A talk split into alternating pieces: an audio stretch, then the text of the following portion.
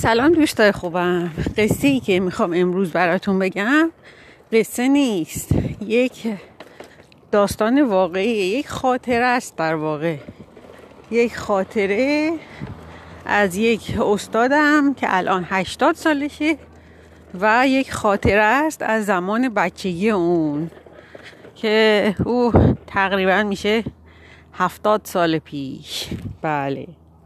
این استاد ما در اصفهان زندگی می‌کرد که شهر بسیار قشنگ و قدیمیه شما در این شهر وقتی راه میرید فکر می‌کنید که دارید در تاریخ راه میرید چون خیلی چیزهای ساختمون های قدیمی داره.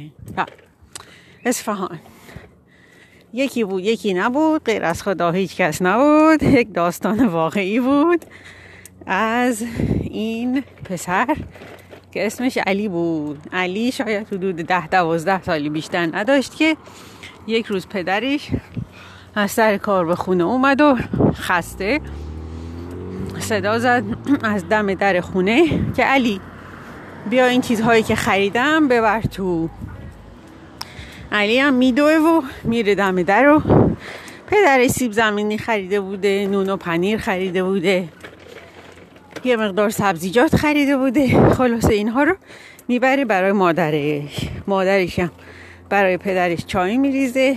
پدرش میره لباس توی خونهش رو میپوشه و میاد و این لباس توی خونه پوشیدن برای ایرانی ها خیلی چیز راحتیه که وقتی شما میرید خونه تا لباس بیرونتون در نیارید و لباس راحت خونه رو نپوشید احساس راحتی نمی کنید خلاصه پدر ایشون هم لباس راحتی میپوشه و میاد و چای رو می‌خوره و قلیان نیشم قلیان چیه؟ هوکا. ها بله.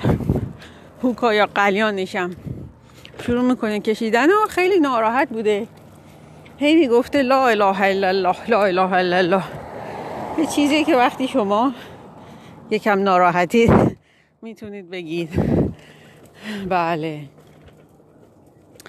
خلاصه پدرش اینو می‌گفته و این هم علی هم میگه که چی شده؟ باز نکنه پدرم عصبانیه. حالا من شاید کار بدی کردم. چه اتفاقی افتاده؟ نکنه پدرم منو تنبیه کنه یا هر چیز. توی این فکرها بوده که بالاخره می‌بینه که نمی‌تونه تحمل کنه. باید از پدرش سوال کنه که چه اتفاقی افتاده. میگه پدر چی شده؟ باز اعتصابی شده کارخونه تعطیل شده اتفاقی افتاده که پدرش میگه نه پسرم این اتفاقا نیفتاده اتفاقی که افتاده اینه که رفته بودم پیش دوستم حاسدن نقی حاج سید علی نقی. حالا به لحجه اصفهانی خیلی لابنی حاسدن نقی خیلی جالبه. خلاصه رفته بوده پیش دوستش و دوستش خیلی مریض بوده و پدر علی ترسیده بوده که این دوستش بمیره و مجبور بشه که بره به مراسم تدفین دوستش که هم خیلی ناراحت کننده بوده براش و هم از اون طرف چون حسابدار کارخونه بوده و نوبت پرداخت حقوق کارگرا فردای همون روز بوده. نمی‌دونسته که چه کار کنه که بتونه کارشو انجام بده و فردا تشی جنازم بره. خلاصه اون شب تا صبح پدر علی بیدار میمونه و کار می‌کنه و صدای قرقر کردن و لا اله الا الله گفتنش علی و مادرش و خونه رو بیدار می‌کرده. و فردا اون روز چه اتفاقی میفته؟ هیچی. هیچ اتفاقی نمیفته. پس فردا هم هیچ اتفاقی نمیفته. کارگرها هم حقوقشون رو می‌گیرن. حالا این سال 1346 بوده. حالا سال 1397 میشه چند سال پیش؟ حدودا بله حدودا میشه 50 سال پیش. اشتباه کردم. 70 سال پیش نمیشه. میشه حدود 50 سال پیش.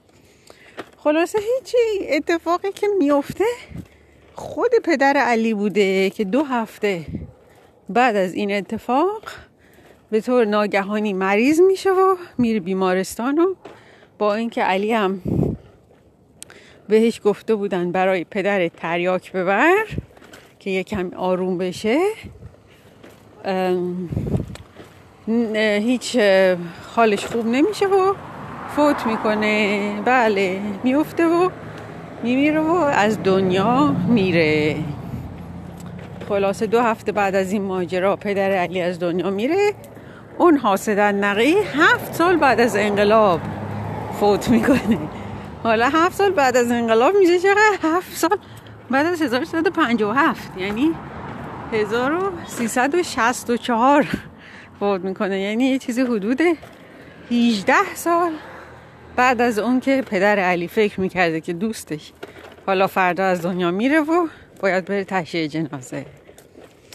این هم داستان امروز ما بود. یکم یکم نمی‌دونم یه حالت نوستالژی داره ولی جالبیش اینه که خیلی وقتا وقتی فکر می‌کنیم که یک اتفاق بعدی قراره بیفته نمیفته و 20 سال 18 سال 20 سال بعد از اونی که فکر می‌کنیم اتفاق میفته و عمرم کوتاه مرگ هیچ وقت خبر نمی‌کنه علی هیچ وقت فکر نمی‌کرد که پدرش رو اونقدر زود از دست بده.